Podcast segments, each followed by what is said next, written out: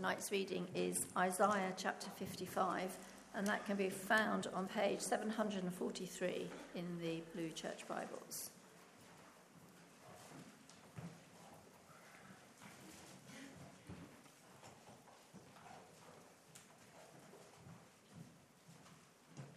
Isaiah chapter 55, starting at verse 1, page 743. Come, all you who are thirsty, come to the waters. And you who have no money, come, buy and eat. Come, buy wine and milk without money and without cost. Why spend money on what is not bread, and your labour on what does not satisfy? Listen, listen to me, and eat what is good, and you will delight in the riches of fare. Give ear and come to me. Listen, that you may live. I will make an everlasting covenant with you, my faithful love promised to David. See, I have made him a witness to the peoples, a ruler and commander of the peoples. Surely you will summon nations you know not, and nations you do not know will come running to you, because of the Lord your God, the Holy One of Israel, for he has endowed you with splendour. Seek the Lord while he may be found. Call on him while he is near. Let the wicked forsake their ways, and the unrighteous their thoughts. Let them turn to the Lord, and he will have mercy on them, and to our God, for he will freely pardon. For my thoughts are not your thoughts, neither are your ways my ways, declares the Lord. As the heavens are higher than the earth, so are my ways higher than your ways, and my thoughts than your thoughts. As the rain and the snow come down from heaven, and do not return to it without watering the earth and making it bud and flourish, so that it yields seed for the sower and bread for the eater, so is my word that goes out from my mouth. It will not return to me empty, but will accomplish what I desire and achieve the purpose for which I sent it. You will go out in joy and be led forth in peace. The mountains and hills will burst into song before you, and all the trees of the field will clap their hands. Instead of the thorn bush will grow the juniper, and instead of briars, the myrtle will grow. This will be for the Lord's renown, for an everlasting sign that will endure forever. This is the word of the Lord.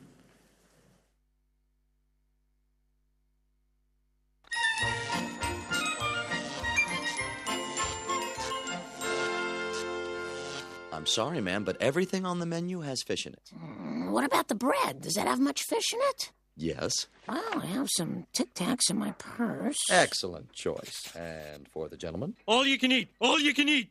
All right. When you're ready, take this plate over. Please, don't take the steam tray. Sir!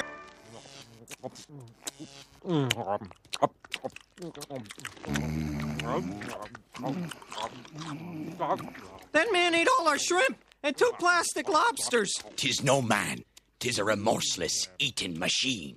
Arr. Six bells, time for closing. Can't talk, eating. Fairly warned be thee, says I. Hey! Hey! Hey! But the sign said all you can eat.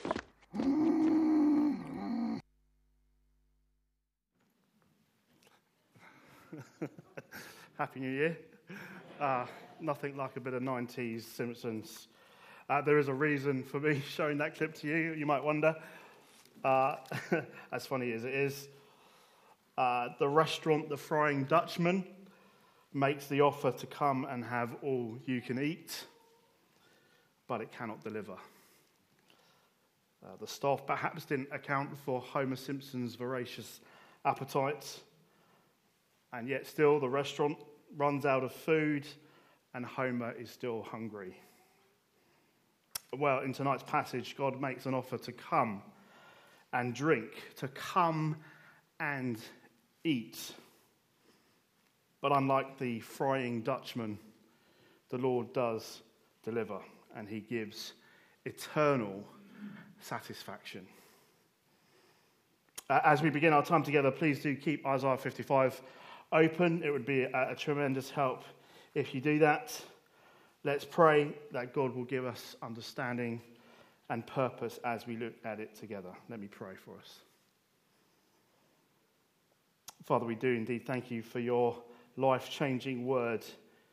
And we pray that you would speak to each one of us this evening into our minds, into our hearts.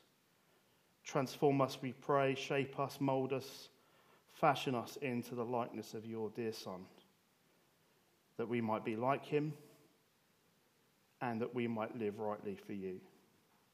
Amen.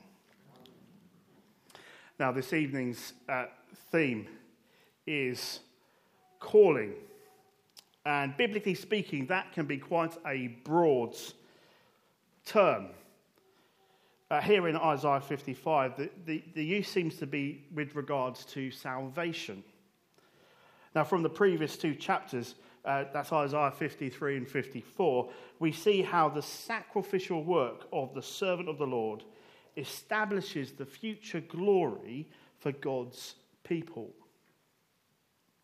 As we come to this chapter, in chapter 55, we see that the servant's work has global consequences, global implications. The future glory extends to the nations. And this comes by way of a gracious invitation. And we're going to look at this invitation now. Uh, I've got two headings for us this evening, and the first is this We have God's gracious invitation to come and feast. God's gracious invitation to come and feast. Look with me from verse 1. Come, all you who are thirsty, come to the waters, and you who have no money, come, buy and eat. Come, buy wine and milk without money and without cost. You see, here the Lord graciously invites us to a all you can eat. Now, of course, this is not an actual feast, you know, like a frying Dutchman, but a frying Dutchman in the sky. Here we have a physical metaphor of feasting on food and drink that illustrates God's life giving word as his free and gracious gift to all mankind. And this most excellent word gives both spiritual satisfaction and salvation. And the imagery here is very vivid. He invites the thirsty to come and drink. Now, this underscores the, the life saving nature of this invitation. Uh, we might take for granted drinking water when it's so readily available from the kitchen tap. But for many, however, many around the world, thirst is an all too real thing and a life threatening experience. Uh, but God's promise goes beyond the physical need for H2O. He offers us living water, water that we tr- will truly quench the thirst. God's word offers life that goes beyond death. Now, the invitation to buy and eat, even to the one without money, it, it seems like a bit of an odd thing to say. How can one uh, without money buy, but on the other hand, nothing can be had without payment? And I think it likely speaks of one's inability and helplessness. The cost is too high to eat God's food, for people are spiritually destitute. Uh, but we need not worry. By God's grace, the Lord's servant, through his saving work, has paid the price, the purchase price. And this is revealed to us in the wonderful yet harrowing chapter of Isaiah 53. And so, this feast is not like a restaurant where you pay the astronomical bill at the end of the meal. It's more like a wedding. The bridegroom has paid the cost. You are allowed to come and eat. God's gracious word is a gift. And what it, what it offers to us is free of charge. And we've shown just how lavish the, this fare is as God invites all to drink milk and wine. And this sort of emphasizes the sort of richness of this provision. Uh, bread and water are bare necessities, but wine and milk are luxury in plentiful supply. This truly will be a feast where you can have all you can eat. The Lord's word will truly satisfy the mind, heart, and soul. Now, this invitation is presented to us as promises. And as we might expect, Jesus fulfills them. Uh, he likely had this passage in mind when he cried out in John 7, verse 37 If anyone thirsts, let him come to me and drink.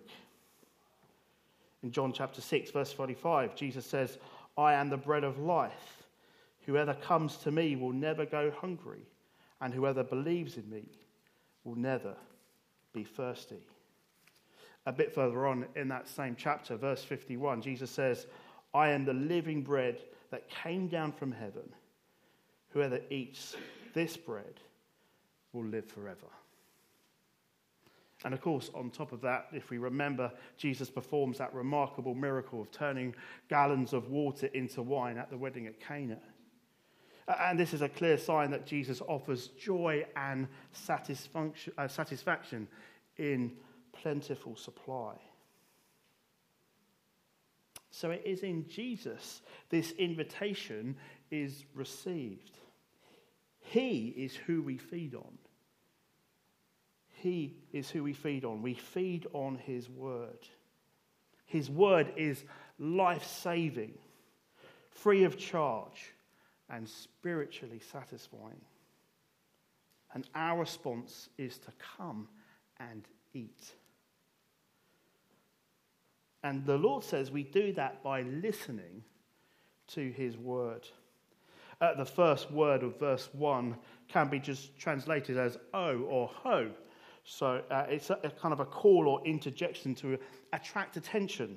So think uh, Father Christmas, ho, ho, ho. Or sort of maybe just about still in the seasonal, uh, seasonal period. Or perhaps uh, um, we don't have them really anymore, but town criers who would say, Hear ye, hear ye. Here, the prophet is grabbing our attention. And, and further on in verse 2, the Lord twice calls people to listen. Listen, listen to me and eat what is good. Uh, now, I expect this is a reply to God questioning why people would use their money on that which doesn't satisfy. And I think it's a slight at the, the madness of trusting false idols that seem to offer much but deliver very little. Now, of course, it's not wrong to buy that that we need, and actually that, that, that brings joy as well but the earthly will never truly satisfy. Only in the Lord Jesus is the riches of fare to be found. Only feasting on his word brings eternal satisfaction. As verse 3 says, people should give ear and come to the Lord, listen that ye may live. Uh, this certainly strikes of a, a chord of urgency and necessity. If, if acceptance of God's word is eternal life, then refusal of that word, well, it must be the opposite. It must be eternal death. So now is the time to call upon the Lord. And verse 6 reinforces this Seek the Lord while he may be found, call on him while he is near. See, now is the time to give ear and come to Christ. Now is the time to accept God's gracious invitation. Now is the time to feast. Now is the time to be saved. when this scripture was written, Isaiah was prophesying to the kingdom of, of Judah. Uh, uh, so, this call was a much needed invitation for those who had fallen away or were led astray by false worship and idolatry. Uh, and Isaiah speaks plainly uh, to the tight grip uh, these idols had on the Jews. But there was a faithful remnant among them who would have received this good news of eternal satisfaction with glad and thankful hearts. God's gracious invitation, however, seems to extend even beyond the Jews and this faithful remnant. His life giving word, it's also for the nations. Indeed, God would use the Jews to bring this invitation to them. Uh, let me read from verse 3. Uh, give ear and come to me. Listen that you may live. I will make an everlasting covenant with you and my faithful love promised to uh, David. See, I have made him a witness to the peoples, a ruler and commander of the peoples.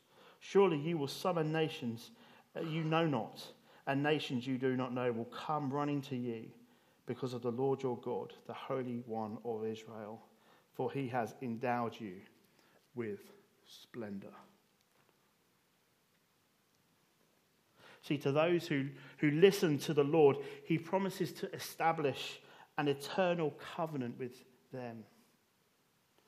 The same faithful love he showed to King David, he will also show to them. And just as David was a witness of the Lord to all peoples, God's people will be a witness to the nation. Uh, and this covenant is inaugurated through the death and resurrection of the servant, the Lord Jesus Christ. And a little bit later, we will be remembering that new covenant this evening as we take communion together. Jesus calls his people to invite the world to feast on him. And so, this invitation is for you and for me we must listen and come to Him. For the person who has not put their trust in Jesus here, perhaps that's you. Listen and accept the Lord's gracious invitation. Come and feed on His word. Listen to what He has to say. Because here you will know Christ and all that He offers through His life saving work. Nothing else can give you that eternal satisfaction. Uh, even the believer needs to hear this, especially for those of us who perhaps have allowed idols to take root in our lives. We don't want to be like the idolaters, which the Bible depicts as those who were like drinking from dry, cracked cisterns and feeding on ashes. That is madness. Don't buy and labor for what doesn't satisfy. Listen to the Lord and eat what is good. Delight in the riches of fare. Delight in his eternal life giving word. And let us remember that we can come to the Lord in confidence. As the Apostle Paul says in Romans chapter 10, verse 13 Everyone who calls on the name of the Lord will be saved. And as for those of us who have accepted this invitation to come and are feasting on the Lord now, let us give thanks that in his wonderful grace and mercy, he has called us to him.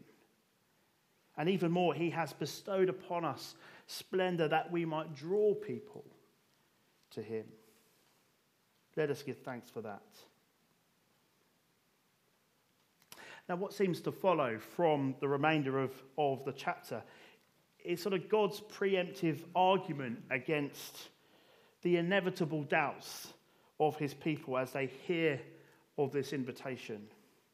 Uh, this takes us to our second point, which is this we have God's gracious invitation will not return empty. God's gracious invitation will not return empty. Uh, let's read from verse 7. Let the wicked forsake their ways and the unrighteous their thoughts. Let them turn to the Lord, and he will have mercy on them, and to our God, for he will freely pardon. Now, I think at this point it's good for us to kind of try and get ourselves into the shoes of the Old Testament Jews. They were God's chosen people who were meant to be holy, set apart, morally so, distinctive from the surrounding nations. But as we said, many of them sort of fell to idolatry. They were corrupted by that foreign influence. And yet that remnant remained faithful. Uh, certainly to these Jews, they knew that the nations were, it was synonymous with the nations of, of wickedness. And of course, they were right. The nations were crooked. They performed vile and decadent practices. They worshipped false gods like the Baals and the Ashtaroths. They loved violence, greed, depravity, and injustice. So it wouldn't be at all surprising if God's people were doubtful that the nation should or could be invited to come and feast. Now, perhaps there's room for one or two, you know, like a, a Rahab or a Ruth. You know, they weren't Israelites, but they showed their faithfulness. But most of the nations, they were full of ungodliness and did great harm to Israel. Surely they're just too far gone. But God says to his people, let them come. Let the nations forsake their wicked ways and unrighteous thoughts. Let them turn to me for forgiveness. And as a gracious and merciful God, I will pardon them. Perhaps the Jews were thinking, what can we say to these intimidating people? They're just going to reject what, what, what, we, what we say and what they hear. They'll shove it back in our face, perhaps even violently. Now, what, perhaps what seems to undergird this doubt is a lack of trust in the Lord and His Word. And so God gives them a theology lesson to remind them of who He really is. Verse 8 and 9. For my thoughts are not your thoughts, neither are your ways my ways, declares the Lord. As the heavens are higher than the earth, so are my ways higher than your ways, and my thoughts than your thoughts. Uh, one commentator puts it like this with these verses uh, God doesn't think the way we do. We get into a lot of trouble when we expect that He should think as we do. Because we are made in the image of God, we can relate to God's thoughts, but we cannot master them. God doesn't act the way we do. He does things His way, and His ways are often not our ways. We get into a lot of trouble when we expect that God should act the way we do. How far is the distance between God's thoughts and ours? How far is the distance between His ways and ours? The distance is as great as the heavens are higher than the earth. And just because the Jews acted a certain way, it didn't mean God thought or did the same. And I think it's important that we understand that for ourselves too. Uh, we might think we're not very impressive or courageous to tell people about Jesus. We might think that some people will never change. You know, their hearts are just too hard, too rotten. Perhaps even to our shame, we have momentarily thought that some people shouldn't be invited to come and feast. Well, these are not the thoughts and ways of God. He is so very other from us. And yet, He knows He can use us. He knows He can transform people's lives. And it is His powerful word that accomplishes this. We should not stop people from forsaking their ways and turning to the Lord. We should invite them to Him and bring them to Him. And we've just sung, Behold the power of His word. I will trust His promise. If we truly believe the, tr- the truths of that song, we must trust that God can do what He wills. The Lord promises that His word will not return empty. Look with me at verses 10 and 11. as the rain and the snow come down from heaven and do not return to it without watering the earth and making it bud and flourish, so that it yields seeds for the sower and bread for the eater. So is my word that goes out from my mouth. It will not return to me empty, but will accomplish what I desire and achieve the purpose for which I send it. Uh, it seems like a bit of a fitting illustration with all the rain we had last week. Uh, I don't know if anyone else got soaked Thursday evening. I certainly did on my way to the prayer meeting. Um, I think the shoes I'm wearing now are still trying to dry off. This picture of rain and snow is, is sort of taking us back to a, a kind of a geography class. Uh, verse 10 is the water cycle, basically. The Lord illustrates the essential principle that He is the Word, that His Word, sorry, will not return empty rain and snow fall from the sky and don't return before serving their purpose on, on the earth. They water the earth, making it bud and flourish. Uh, the rain and snow eventually do return, but not before accomplishing what it set out to do. And the Lord says the same is true for His word. And if verse 10 is the water cycle, verse 11 is the word cycle.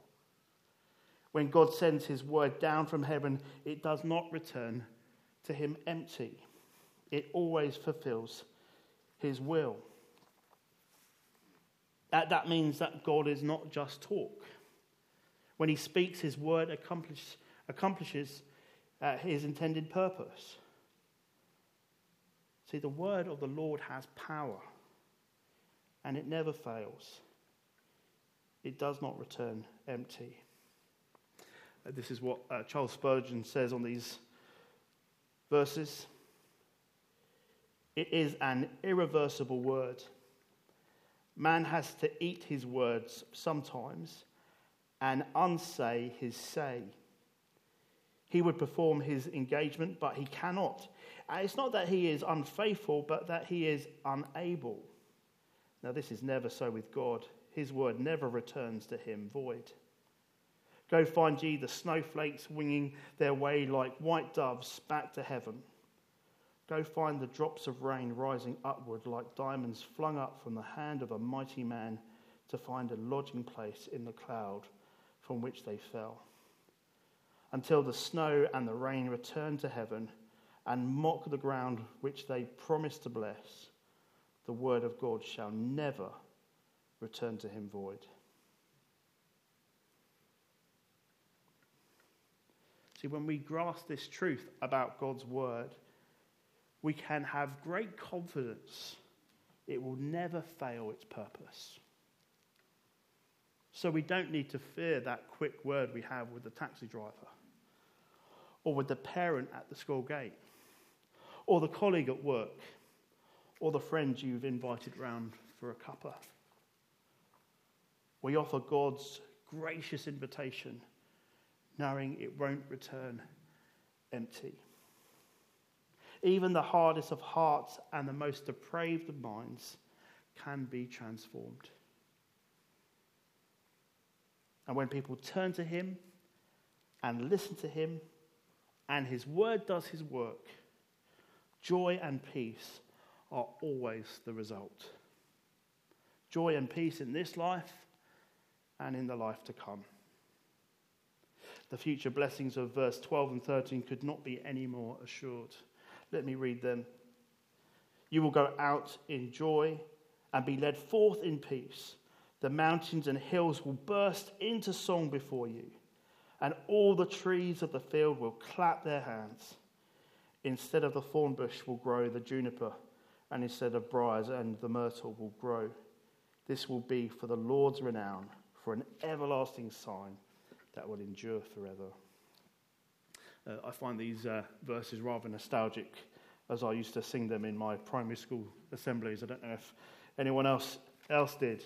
But they are, are wonderful verses that speak of God's transformative plan at finding its fulfillment we see joy and peace as people accept Christ and feed on Him. But we look forward when we truly see that transforming power as the Lord makes all things new. The thornbush and the briar will be turned into trees of beauty and usefulness. No longer will there be any curse. That the result will cause creation to rejoice and praise the Lord. As C.S. Lewis says, the silent world will become the singing world. And this transforming power will be an eternal sign that the Lord is good. He deserves all the glory, all the honor, all the praise. So come to the Lord. Accept his gracious invitation to come and feast. Come and have all you can eat. And know that the Lord's word does not return empty. And look forward to that day when the Lord will take us to that new creation where we will be eternally watered and fed. As we close, let me read some words from Jesus in Revelation 21 and 22. He who was seated on the throne said, I am making everything new. I'm the Alpha and the Omega, the beginning and the end. To the thirsty, I will give water without cost from the spring of the water of life. Come and let the one who hears say, Come. Let the one who is thirsty come. And let the one who wishes take the free gift of the water of life. Amen. Well, in response to what we've heard, we're going to sing again, hear the call of the kingdom. Let us go out and proclaim salvation in Jesus' name. When the band are ready, let's stand and sing.